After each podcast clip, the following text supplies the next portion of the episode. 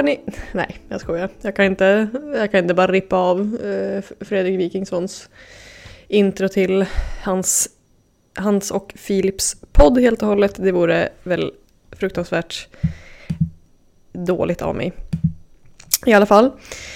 Eh, välkomna till podden idag. Eh, som ni märkte sedan förra avsnittet så har jag bytt intro och det betyder inte och det är inte för att jag liksom, ja ah, nu har jag äntligen skapat ett eget intro och gör något själv utan det är för att jag helt enkelt tappade bort den introfil eh, som jag hade sedan innan. Så nu har jag en lite mer lugn version. Eh, det kanske kan vara trevligt, inte vet jag. Eh, men, men så är det i alla fall.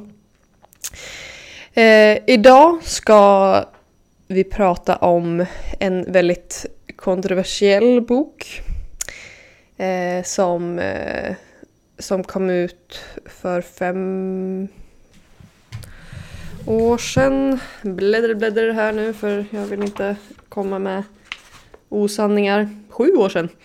Eh, den kom ut för sju år sedan. Egenmäktigt förfarande av Lena Andersson, den här eh, väldigt, väldigt kontroversiella kvinnan. Som har skrivit många artiklar i DN, eh, krönikor i DN och sådär som, som har varit kontroversiella helt enkelt. Eh, om ni vill veta mer om eh, kontroverser kring henne får ni ju kolla upp det. Jag tänker inte fokusera på det utan jag tänker fokusera på boken idag. Jag tar språng ur ett litet citat om boken. Jag kan först säga att jag kommer att prata om den här boken med Josefin Nordlund, en psykolog. Jag berättar mer om henne sen och hon får berätta mer om sig själv också. Men först så kommer den sedvanliga eh, psykologiska ansatsen här. Jag börjar med ett litet citat som jag tycker belyser den här boken väldigt väl och som jag tar liksom mitt eh, teorisprång ur. Och det lyder så här. Ingen av dem var särskilt intresserad av henne, men båda var intresserade av honom. Det är ett väldigt talande citat för det beskriver väl hela boken ganska bra. Att Ester Nilsson, den här huvudpersonen som det handlar om, blir inte lika uppmärksammad som Hugo Rask, den här eh, manliga dominanta figuren. Jag kommer återknyta lite till det allra första temat som jag tog upp i boken, nämligen, som jag tog upp i podden, nämligen anknytning. Så det är inte så att jag är en trasig LP-skiva som hakar upp sig, eh, jag glider in på eh, ett ämne jag pratat om förut helt enkelt, men jag kommer utifrån anknytning att glida in på det, det jag främst kommer ta upp idag, nämligen narcissism. Så om ni känner att ni vill fräscha upp anknytningsteorin lite och hur den påverkar relationsmönster så tänker jag att antingen går ni in och lyssnar på första avsnittet med My Säfström eller så drar ni en googling helt enkelt. Anknytning, eh, liten, kort, eh, liten kort repetition är ju en process som sker mellan vårdnadsgivaren och dess vårdnadsobjekt. Och anknytning kan ju ta olika kvaliteter. Trygg, eh, otrygg eller desorganiserad. Och den otrygga kan delas upp i ambivalent eller undvikande. Och det man sett är ju att trygg anknytning är ett skydd mot psykisk ohälsa. Det här eftersom trygg anknytning möjliggör att individen kan lugna ner sig själv, kan trösta sig själv, kan reglera sina känslor, kan bibehålla relationer, upprätthålla målsättningar, de värderar sig själva och andra bättre än vad man gör om man har en otrygg anknytning och så vidare. En väldigt viktig egenskap som en trygg anknytning bidrar med är förmågan att mentalisera, det vill säga att sätta sig in i andra skor men också att reflektera över sig själv och sina beteenden. Och om man inte har en trygg anknytning så förlitar man, mer sig på, förlitar man sig mer på andras förmåga att upprätthålla sin egen självbild och man blir inte lika duktig på att reglera känslor och trösta sig själv. Och man blir också sämre på att mentalisera. Man kan dela upp den otrygga anknytningen i en ångestdimension och en undvikande dimension och olika slags former av psykisk ohälsa är liksom olika inne på de olika slags dimensionerna. Att vissa psykisk ohälsa kanske är mer ångestinriktade som till exempel oro och fobier och sådär. Medan andra är mer undvikande inriktade och det tänker jag att kanske depression och eh, andra liksom undvikande mönster, också fobier förstås, eh, kan inkluderas i. Och det är här jag tänker att eh, Ester Nilsson och Hugo Rask kliver in lite i, i mina tankar. För jag började direkt tänka på anknytning och relationsmönster när jag läste boken, för det är väldigt så här, naggande irriterande hur Ester är ett väldigt trånande våp och Hugo är en känslokall snubbe och att dessa inte kan enas. Liksom. Det är som två liksom, berg som bara ja, min illustration av berg som eh, åker ihop. Eh, jag formulerar mig för mig själv att det liksom beror på deras anknytningsmönster och liksom deras efterföljande relationsmönster som gör att de liksom inte kan enas och inte kan förstå varandra. Men när jag sökte men när jag sökte lite djupare in i träsket i anknytningsmönster så fanns det studier som visade på att anknytning kan vara en grund eh, till narcissistisk personlighetsstörning. Och då hajade jag till väldigt mycket, för här tyckte jag att Ester och Hugo passade in väldigt bra. För om det är så att man liksom ja, internaliserar förälderns avvisande mönster under barndomen, det vill säga att man tar till sig det avvisande mönster som föräldern haft under sin egen barndom, så, så får man ju brister då i att tolka mellanmänskliga eh, situationer och relationer väldigt mycket. Den otrygga anknytningen helt enkelt leder lättare till psykisk ohälsa. Den narcissistiska personlighetsstörningen, eh, den i sig anses innehålla en väldigt överdriven tro på sin egen storhet, en vilja att bli beundrad, en besatthet av framgång, en tro på sin egen överlägsenhet. Men det innehåller också i mångt och mycket en oförmåga att reflektera över sig själv och sätta sig in i andras perspektiv, det vill säga att mentalisera. Man kan dela upp i den här äh, narcissistiska personligheten i två olika typer, eh, kovert och kovert. Eh, båda präglas av en känsla av att vara berättigad till privilegier, eh, privilegier och en tendens att utnyttja andra, men de präglas av lite olika egenskaper som jag ska berätta om nu. Kovert nazism, inte kovert nazism, utan kovert narcissism präglas av en stor hypersensitivitet, negativ emotionalitet och väldigt självfokuserad uppmärksamhet. Man har i studier sett att man kan koppla eh, det här till ångestdimensionen av eh, otrygg anknytning. Den är väldigt upp, liksom den koverta eh, narcissismen är associerad med en upptagenhet av att bli lämnad, en rädsla, en rädsla för att bli lämnad då, en svartsjuka och en rädsla för att bli avvisad och det här antas uppkomma när föräldern inte svarar på barnets signaler. Som ni märker så, ja men kovert narcissism och ångestdimensionen går väldigt mycket ihop i varandra och man kan anta att de har en, som har en ångestpräglad otrygg anknytning eh, och utvecklar narcissism senare blir av den koverta typen. De känner sig underlägsna sina partners och måste ha en konstant bekräftelse av de här äh, partnerserna för att inte ens för att deras självbild liksom inte ska falla isär. Och det här tycker jag stämmer in väldigt bra på Ester. Overt narcissism däremot präglas av ett behov av att dominera, av en brist på omtänksamhet om andra, en överdriven självtillit och misstänksamhet mot andra människor. En forskare, som heter Kohut i efternamn, menar att den här typen av narcissism uppstår för att föräldrarna inte var kapabla till att spegla sitt barn ordentligt och att barnet därmed måste, därmed måste uttrycka grandiositet resten av sitt liv för att få bekräftelse. Och den här typen av narcissism har kunnat kopplas till undvikande dimensionen av anknytning. Narcissismen som är overt har uppstått på grund av avvisande och det kan antas resultera i att individen använder sig av undvikande i romantiska relationer som en strategi för att inte bli avvisad igen. Och det här tycker jag stämmer in på Hugo Rask väldigt mycket. Och jag tycker att de här individerna de har väldigt starka narcissistiska personlighetsdrag. De är väldigt självabsorberade, de verkar inte reflektera kring hur mycket deras agerande påverkar andra. Och framförallt Hugo Rask verkar ha en omåttlig tro på sin egen förträfflighet. Han är ju lite mer öppet narcissistisk medan Ester har en lite mer neurotisk eh, klang. Eh, och liksom Hugo är lite mer stereotypiskt narcissistisk. Men vad är det som händer då när två narcissistiska typer, oavsett hur mycket narcissism de har i sig, när de kolliderar? Vad händer då? Jo, kaos. För det första har man ju sett att engagemanget i romantiska relationer minskar om en eller båda parter har en narcissistisk personlighetsstörning och att det här handlar om att de dels ja, anser sig vara kapabla att få bättre alternativ. Man har också sett att narcissism är bra på kort sikt men inte på lång sikt. För på kort sikt kan man tänka sig att de här äh, narcissisterna är väldigt duktiga på att promota sig själva och sin personlighet. De är väldigt duktiga på att charma andra.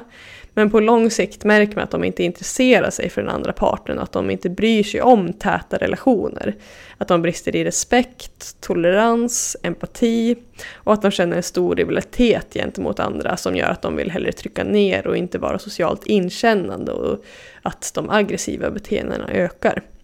Och det här blir ganska tydligt tycker jag hos Ester och Hugo. Att de var väldigt fascinerande av varandra i början men att på lång sikt blev det tydligt att Hugo inte kunde stå ut med någon som, som kunde matcha hans intelligens. Och att Ester med sin höga nivå av ångest och koverta narcissism blev som en efterhängsen dörrmatta. Och citatet jag berättade om i början blir en liksom, cirkelslutning av det här. Att Hugo är egentligen bara intresserad av sig själv. Men Ester kräver och suktar efter den bekräftelse som hon anser att bara Hugo kan ge henne. Och den så kallade väninnekören som hon liksom hånfullt berättar om lite ibland har inte samma pondus, samma betydelse för Esters självbild och syn på, på sig själv. Eh, hon är inte intresserad av sig själv och kan bara tänka att den enda personen som kan få henne intresserad av sig själv är, är Hugo. Nu har jag pratat väldigt länge, det är mycket teorier eh, angående det här men det är också väldigt spännande tyckte jag. Eh, så det är därför jag har eh, tjatat på. Men jag ska prata om det här med Josefin Nordlund då, som arbetar som psykolog inom primärvården men också med projektet Psykologen tipsar. Välkommen till podden Josefin. Eh, jag tänker att du ska få berätta lite om dig själv innan vi börjar prata om egenmäktigt förfarande. Yes, ja, Josefin heter jag och eh, jobbar som psykolog i primärvården. Och eh, jag driver också ett eh, konto på sociala medier eh, som heter Psykologen tipsar. Där jag sprider psykologisk kunskap och tips och tricks för hur man kan må och fungera bättre i sin vardag. Spännande. Det får vi eh, se till att alla, jag kan länka till den, eh, det kontot sen i eh, avsnittsbeskrivningen kanske. Ja, jättebra. Så blir det lätt att hitta. Vad är din relation till den här boken, Egenmäktigt förfarande? Ja, det här är en eh, rolig fråga. Jag har nog aldrig fått en sån fråga förut om någon bok. Eh, men eh, hur jag hittade den här boken var egentligen att jag ja, letade efter böcker på någon hemsida. Eh, och så såg jag den här eh, boken och jag tyckte att titeln lät så häftigt. Det är ett eh, men, snyggt ord eller vad man ska säga. Egenmäktigt förfarande, det låter spännande. Mm. Eh, och eh, ja, så omslaget också såg spännande och intressant ut tyckte jag. Eh, så det är egentligen därifrån som jag tänkte att den här boken verkar intressant, den vill jag läsa. Mm. Jag driver ju ganska många hypoteser kring eh, Ester Nilsson och Hugo Rask i mitt lilla intro. Jag eh, kör ju på väldigt mycket med anknytningsteorin, den stora psykologiska teorin som alla älskar. Men också att det leder till att de har narcissistiska personlighetstyper. Vad, vad anser du om den hypotesen jag har?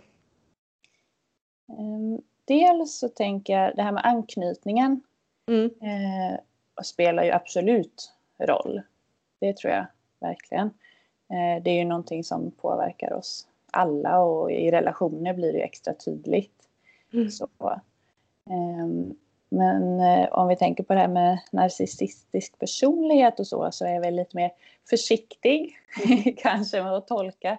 Eh, det känns som att idag är det ganska lätt att vi, jag menar att folk säger psykopater hit och dit och så. Eh, mm. Så på det sättet är jag väl lite försiktig eh, med just det, eh, ja, liksom ordet och så, vad som är vad.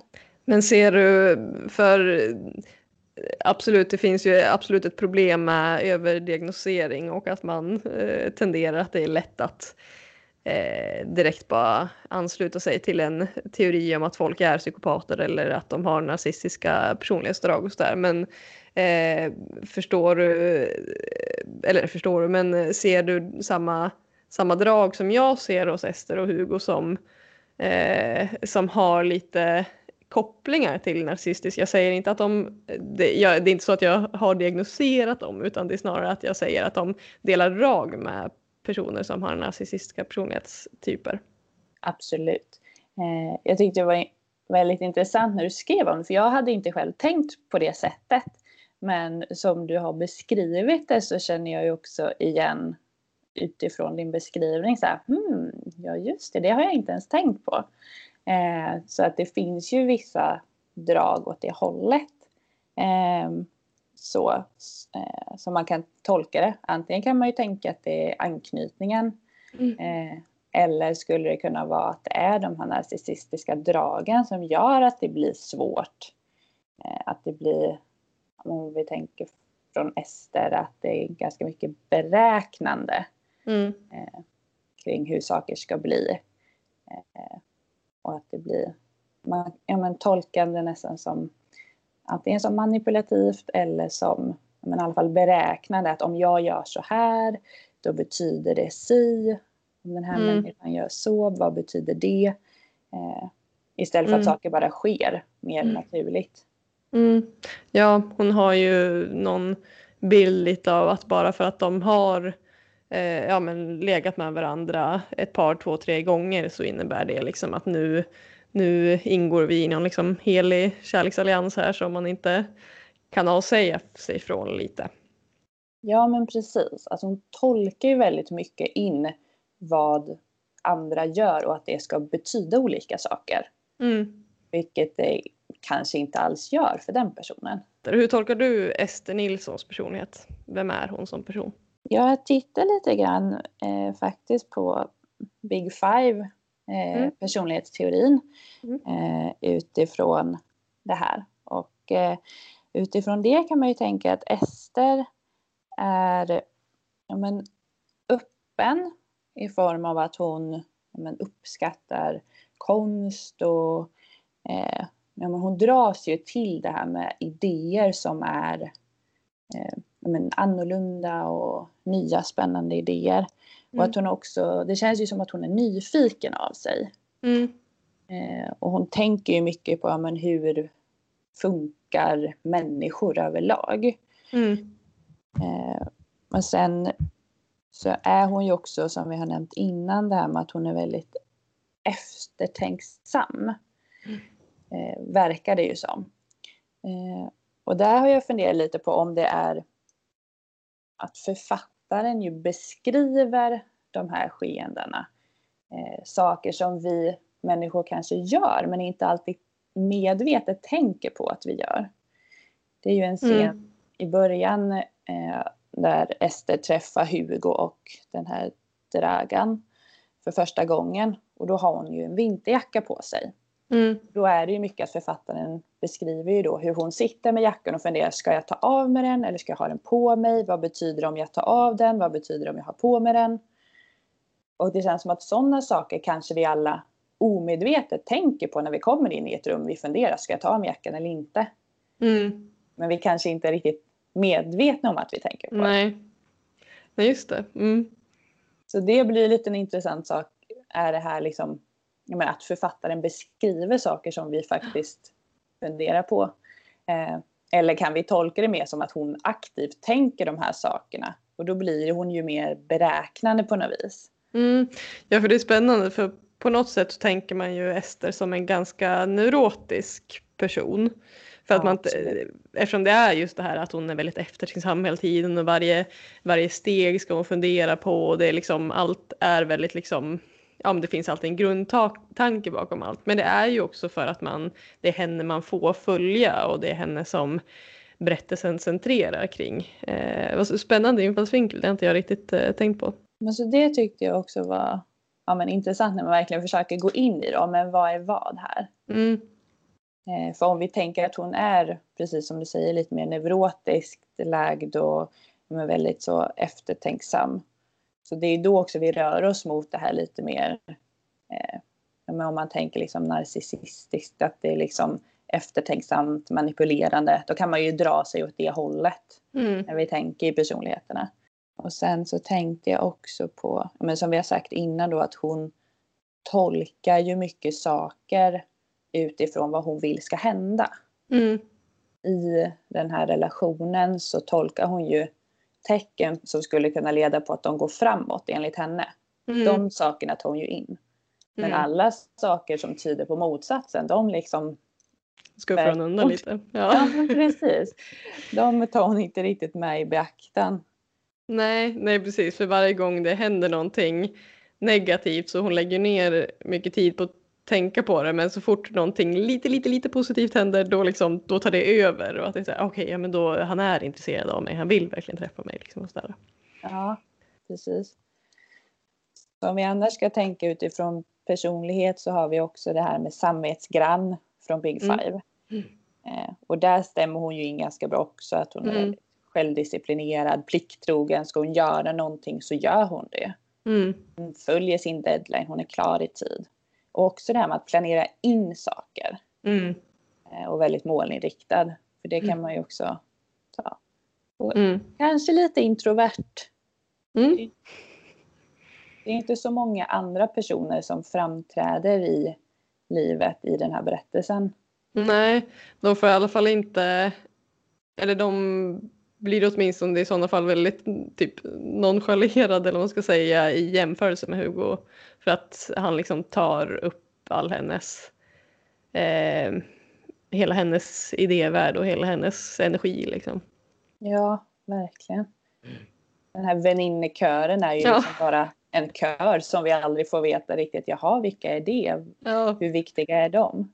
jag älskar väninnekören. Jag tycker det var så fan, eller man, det blev väldigt tydligt liksom att hon ser dem bara som en så här massa som hon, hon kanske liksom bara har blivit vän med dem bara för att man ska ha liksom sina väninnor. Men sen så, ja, de, de låter likadant och de är lite lika liksom. Men ja, det tyckte jag var jättefint beskrivet.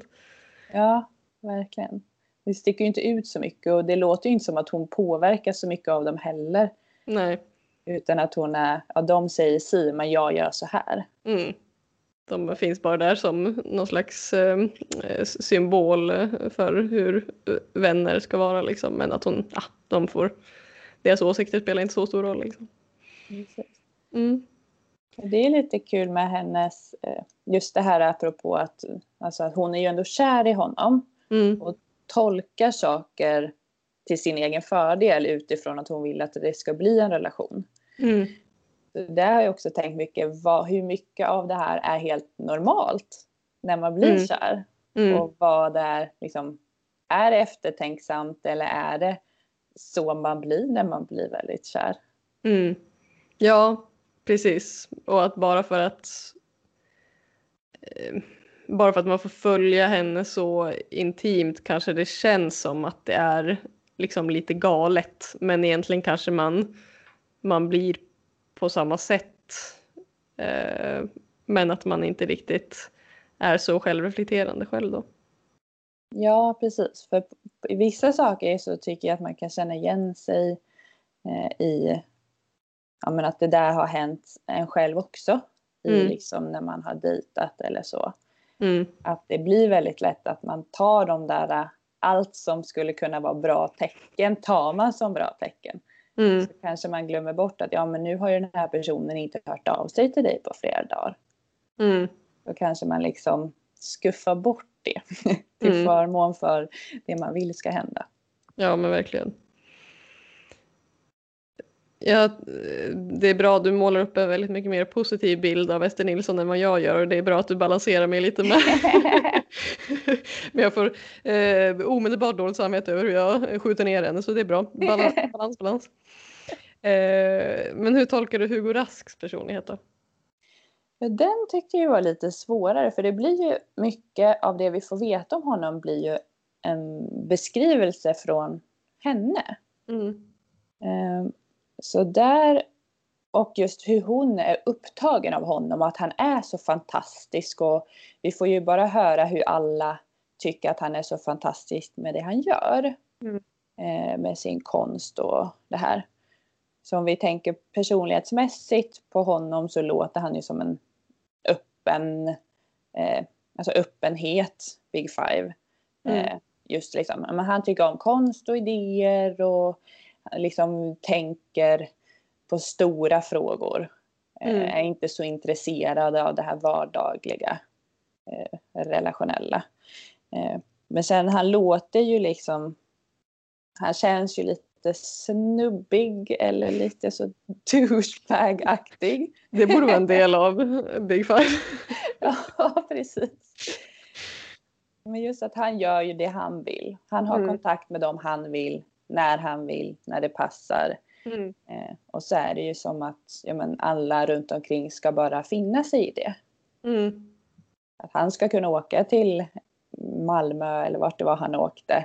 Och det Mm. ska inte vara något konstigt. Eh, Mm. och det blir ju, man får ju liksom ingen bild av att han kämpar för någonting i, i den här relationen i alla fall. Nej, och det är liksom man får ju inte känslan av att han gör det under någon, alltså knappt under den så kallade förälskelsefasen så känns det ju inte som att han de verkar liksom ha bra samtal med varandra men när det väl gäller att träffas hemma och kanske liksom eh, ja, men gå på en djupare nivå än vad de har tidigare varit på då känns det som att det mest är Ester som, som kämpar för och att han, att han Mm. liksom bara går med på det lite. För det är ju egentligen inte någon gång under deras relation som jag tycker de verkar ha det så typ trevligt. Nej. Eh, förutom kanske i början där när de har sina långa samtal liksom och när hon i en vecka innan hon träffar honom första gången liksom idoliserar honom väldigt mycket. Ja, men precis. Jo, Mm. för det gör hon ju verkligen. Det är ju som liksom tonårskärlek nästan. Mm. Ja, Han verkar ju ganska nöjd med så här, ja, men vi pratar om liksom hans intressen. Det är väl jättekul att ha någon att prata med liksom om saker man tycker är kul och så här, åh, men vi går och käkar och diskuterar om mig. Det är Ja. jättehärligt. och det är ju väldigt lätt att tolka då kanske att, så här, om att Hugo kanske skulle vara lågt i agreeableness eller att han skulle vara eh, alltså ha lägre på positiva egenskaper eller någonting men egentligen så ja men han, han får en egoboost eh, flera gånger om och det är kanske svårt att värja sig från den egoboost som, som det innebär. Och sen, men sen gör han ju, alltså han är ju ganska, han gör ju beteenden som inte är så himla liksom eh, eh lätt att tycka om liksom men eh, men det är inte så konstigt helt enkelt eftersom man får väldigt mycket självförtroende boost av att umgås med Ester. Ja, precis. För det är ju inte, som jag kommer ihåg det i alla fall i boken, är det ju inte så mycket att han själv höjer sig själv. Att han Nej. själv framträder som att jag är så viktig och jag är så bra. Utan han är ju mer så frågar efter varje gång han har uppträtt eller haft något framförande. Så, ja, men, liksom, ty, hur tyckte du att det här var? Mm. Tyckte du att det var bra? Eh, och var ju väldigt tacksam när hon hade hållit det här första föredraget om honom, att det var så bra. Mm. Och jag tänker utifrån narcissism, om man tänker det spåret, att han kanske borde vara mer att han själv vill höja Mm. sig själv och jag är så duktig och det här, jag är ju grym. Alltså att man själv skulle vara mer, ja, prata mer om sig själv. Mm. Ja, ja men verkligen. Eh, på det sättet så kan man ju eh, än en gång skjuta ner min teori ganska mycket. Men eh, han, han, det blir ju det bästa sättet att kunna få att sitta och liksom upphöja sig själv ger ju förmodligen inte lika stor eh, självförtroende boost och upphöjning som det blir av att höra någon annan säga det om och om igen och han får ju verkligen Ester att, eh, Ester att bekräfta honom på det sättet. Absolut. Mm. Ja, han är ju inte jätteduktig på att bekräfta henne. Det får vi Nej. inte höra någon gång åt det hållet. Nej. Att det blir den här, ja men du säger någonting snällt till mig och jag säger något snällt tillbaka. Mm. Utan det blir ändå mycket fokus på honom. Och Mm. att han ska få liksom bekräftelse. Ja, det är ju inte en sån ömsesidig relation på det sättet. Nej.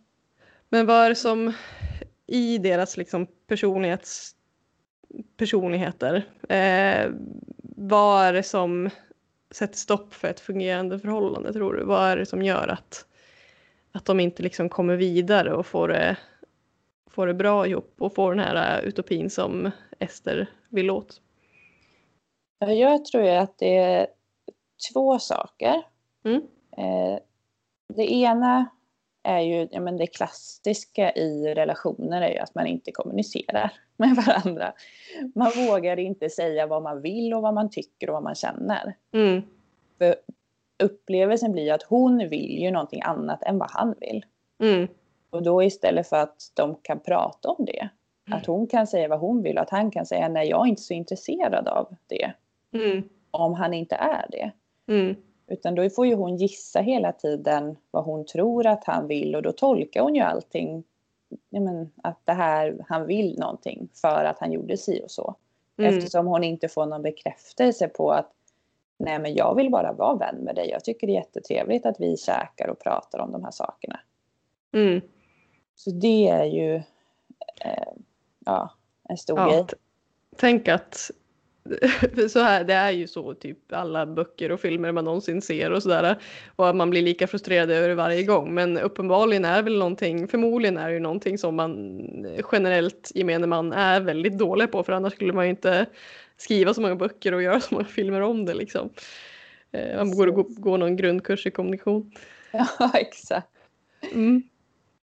Så att jag tror ju dels att de inte pratar om det och sen tror jag också att, menar, att han inte är lika intresserad av henne Nej. som hon är av honom. Mm. Och då blir det ju problem redan från början. Men varför tror du att han inte liksom inte avslutar det tidigare? Är det för att han liksom eh, det blir lite så här ja, intermittent förstärkning liksom lite ibland att han ja, men ibland får höra lite bekräftande ord och då är det tillräckligt för att hålla det igång eller är det bara att, att det är för jobbigt att avsluta någonting? Vad tror du? Det är ju en jättebra fråga. Det här är ju verkligen en sån återkommande grej i relationer. Varför vågar inte människor säga nej, det här funkar inte för mig. Det här Mm. är inte vad jag är intresserad av. Mm. För någonstans så borde man ju ändå kunna märka av att den andra personen kanske vill mer än vad man själv vill. Det Mm. brukar ju ändå liksom framkomma. Mm. Men att man kanske är för feg för att säga nej. Mm. Ja, men kanske att det är jättekul att ha någon person som ger en positivt och att man kan umgås och göra de sakerna. Men man, han tar ju inte riktigt ansvar för hennes känslor i det här. Nej. Och så det är väl det som är lite det här snubbiga eller som om man pratar om douchebags till Mm. exempel att man låter det här fortsätta fast man egentligen kanske inte är så intresserad. Det blir ju inte så schysst mot den som är intresserad. under hela boken upplever man ju liksom att man sitter ju och nästan ryter åt Ester att varför går du inte ur det här? Ehm, Verkligen. och varför, tro, varför tror inte hon ser alla tecknen som vi och väninnekören ser liksom? Nej, men där tror jag att det blir den här liksom förälskelsegrejen. Alltså Mm. man ser bara det man vill se. Mm. Tills man lyckas på något sätt komma ur den bubblan. Att den andra personen gör någon tabbe eller att någon utifrån kan hjälpa en att förstå att nej men vad gör jag, vad pysslar jag med? Mm. Så, ja, där tror jag väl att det är lite den, Mm. den grejen. Skulle i alla fall kunna förklara. Att men när man blir så kär och vill någonting så mycket så har man så lätt att förlåta alla Ja. snedsteg och allt som är negativt. Mm. För det går liksom inte ihop med den bilden man har av den andra personen att den ska kunna eh, göra något så negativt så därför vill man kanske inte ta till sig det liksom. Ja men exakt. Mm. Ja, och bilden är ju verkligen en bild som hon själv har skapat. För det är ju den bilden av honom som hon har blivit kär i på något vis. Mm. Verkligen. Vem, när du läste då, vem sympatiserade du mest med när du läste? Jag tror inte jag sympatiserade så mycket med någon av dem Nej. egentligen. Ehm,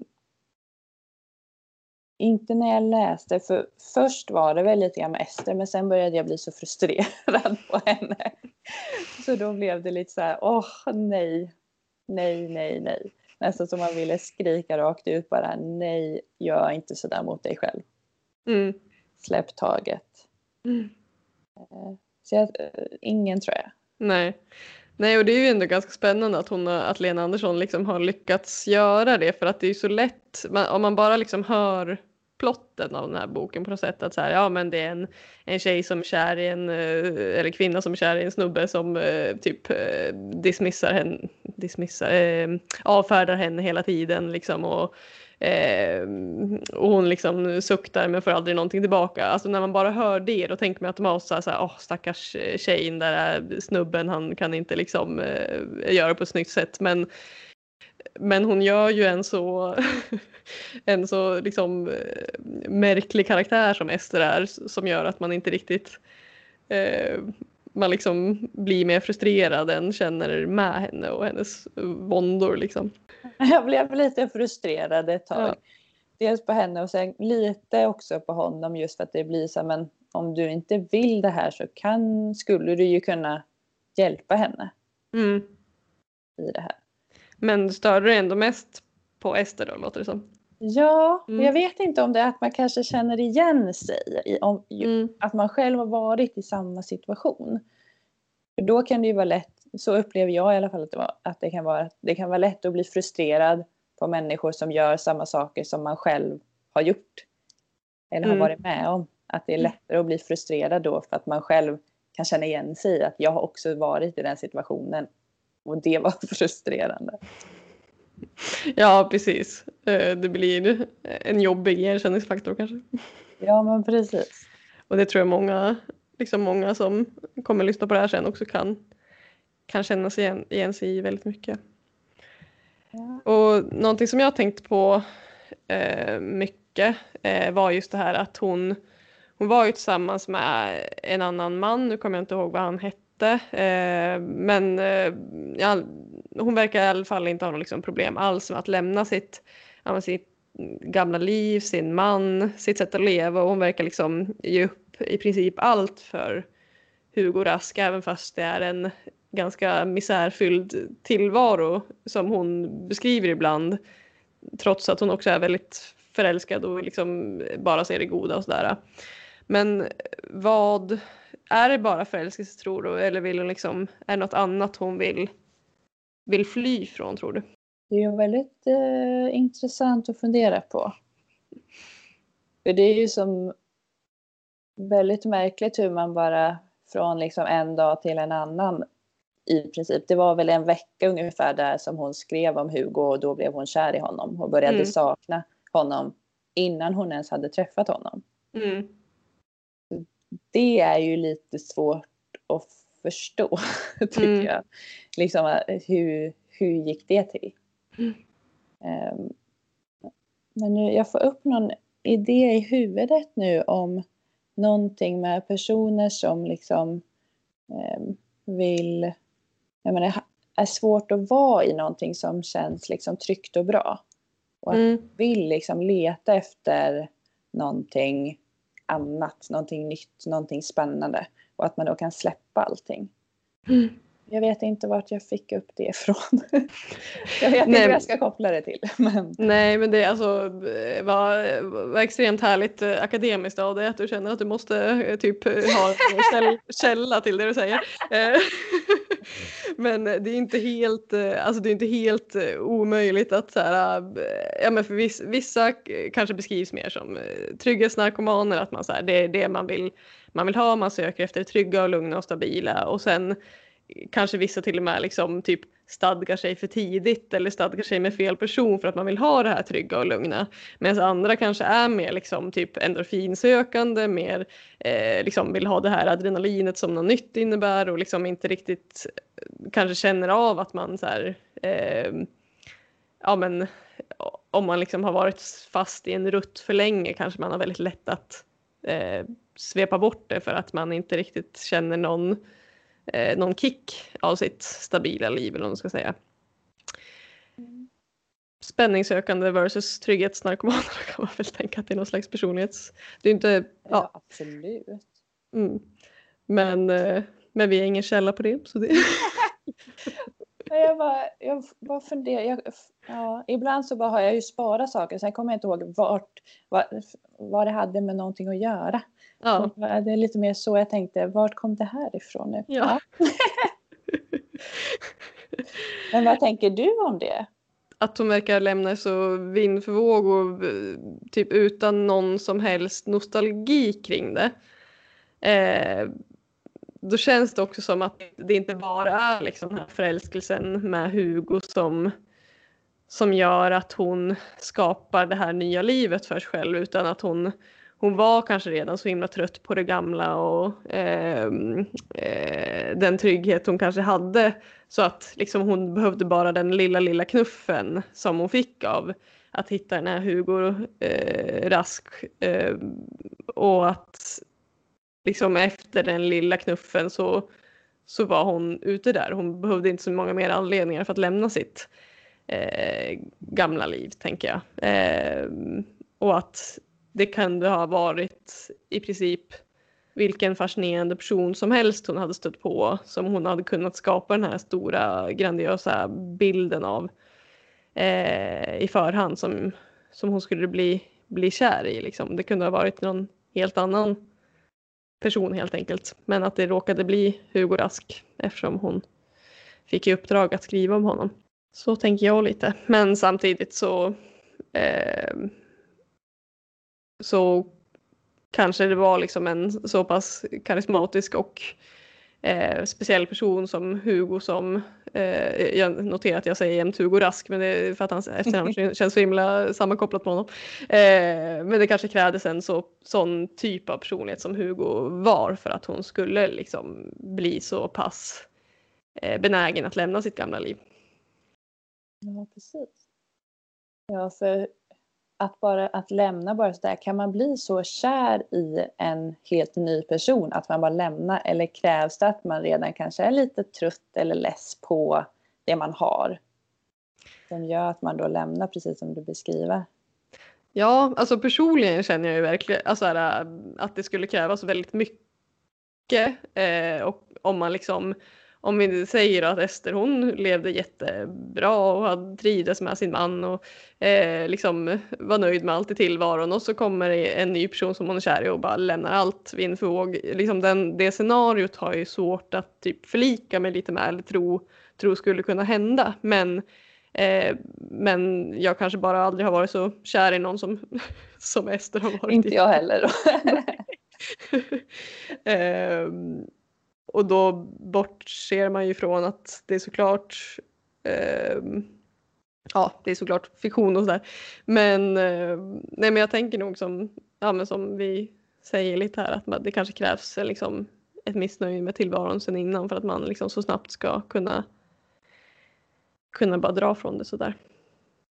Släppa taget bara. Mm. Ja. En liten sista fråga som jag tänker vi liksom har liksom varit inne lite på egentligen. Men tror du att Hugo någonsin under bara en kort period eller en längre period var någonsin kär i Ester eller var hon mest ett tidsfördriv? Liksom? Jag tror inte att han var kär i Ester. Nej. Det tror jag inte. Jag tror mer att det var ja, men, kul att en, det finns någon person som tycker man är intressant och kul att umgås och sen blev det något mer av det. Mm. Jag tror inte det. Nej. Vad tror Jätteintressant. du? Ja, ehm, nej, jag tror inte heller, heller det. Det liksom finns inget... Det känns lite som typ en så här fumlig, alltså deras period de hade. För då, eh, man uppfattar det lite som att de, eh, ja men en vecka då så djupdög Ester i, eh, Ester i liksom Hugos eh, i Hugos liv och i hans eh, konst och i hans liksom, eh, sätt att vara och blev kär i honom. Sen så träffades de och han fick en liten egoboost och hon liksom fördjupade sin kärlek och de träffades och pratade, hade trevliga middagar och sådär och sen från och med egentligen första gången de träffades privat och ja, men hade sex då och vad heter det Eh, hon lagade den här middagen till honom och det, det verkade jätte, jättestelt liksom. De verkar ju inte alls ha någon kemi överhuvudtaget. Eh, liksom i, under in, inte någon gång under hela den här perioden verkar det som att som att Hugo liksom tyckte något mer om Ester förutom att hon var liksom en, en intelligent person att sparra lite med liksom. Eh, så det, nej, mitt, för att göra ett långt svar som var onödigt långt kort, nej jag tror inte att, att han någonsin var kär i Ester utan det var, hon kanske inte bara var ett tidsfördriv men att liksom eh, det bara blev lite så för att han inte orkade, han orkade inte avsluta det i tid liksom. Mm. Mm. Bra sammanfattning. ja, gud, babbla på. Då så, då går vi in på de sex korta frågorna. Eh, favoritbok? Ja, där eh, funderade jag lite grann på vad det skulle kunna vara. Och jag får nog säga Harry Potter på det. Just för att de är ju så ja, spännande och det är så mycket minnen kring dem från när man var liten. Mycket bra val. Mm. Eh, favoritkaraktär? Det tycker jag var svårt. Eh, jag, jag tänker på, eh, det är en barnbok, Pricken, mm. någon, någon kanin. Mm. Den är söt, den sa vi. du måste kolla upp det, jag har faktiskt inte hört talas om. Ja. Eh, favoritförfattare? Ja, det är många svåra frågor här. Kan man inte tro när man har läst så mycket böcker och har ändå svårt att välja. Men eh, jag gillade ju verkligen sättet som Lena Andersson då skriver på. Mm väldigt bra språk så jag får väl ta det just nu. Mm. Kul. Ja men verkligen. Hon, eh, hon har verkligen det sätt att skriva på som jag, eh, som jag, om, jag om jag själv skrev skulle jag vilja skriva typ på det, det sättet. Liksom. Eh, favorittema i böcker?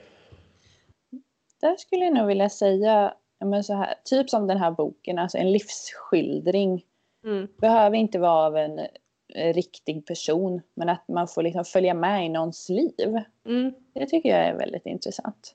Mm, verkligen. Vad läser du just nu? Eh, just nu så har jag två böcker. Mm. Jag är inte så duktig på att läsa klart en bok i taget. så dels så läser jag Gösta Berlings saga med mm. Selma Lagerlöf. Mm. Eh, och sen läser jag också en bok som heter och nu ska vi se, vad heter det nu? Snälla flickor får inte chefsrummet. Mm. Eh, en översatt bok om ja, misstag som kvinnor gör i eh, sina branscher som gör att de fastnar på lägre positioner. Mm. Lite facklitteratur liksom, att eller alltså Ja, det är en coach som har jobbat mm. med kvinnor jättelänge som har skrivit ihop då eh, olika saker hon har märkt som man mm. kan ändra på för att ge bättre förutsättningar till sig själv som mm. kvinna. Mm. Kul.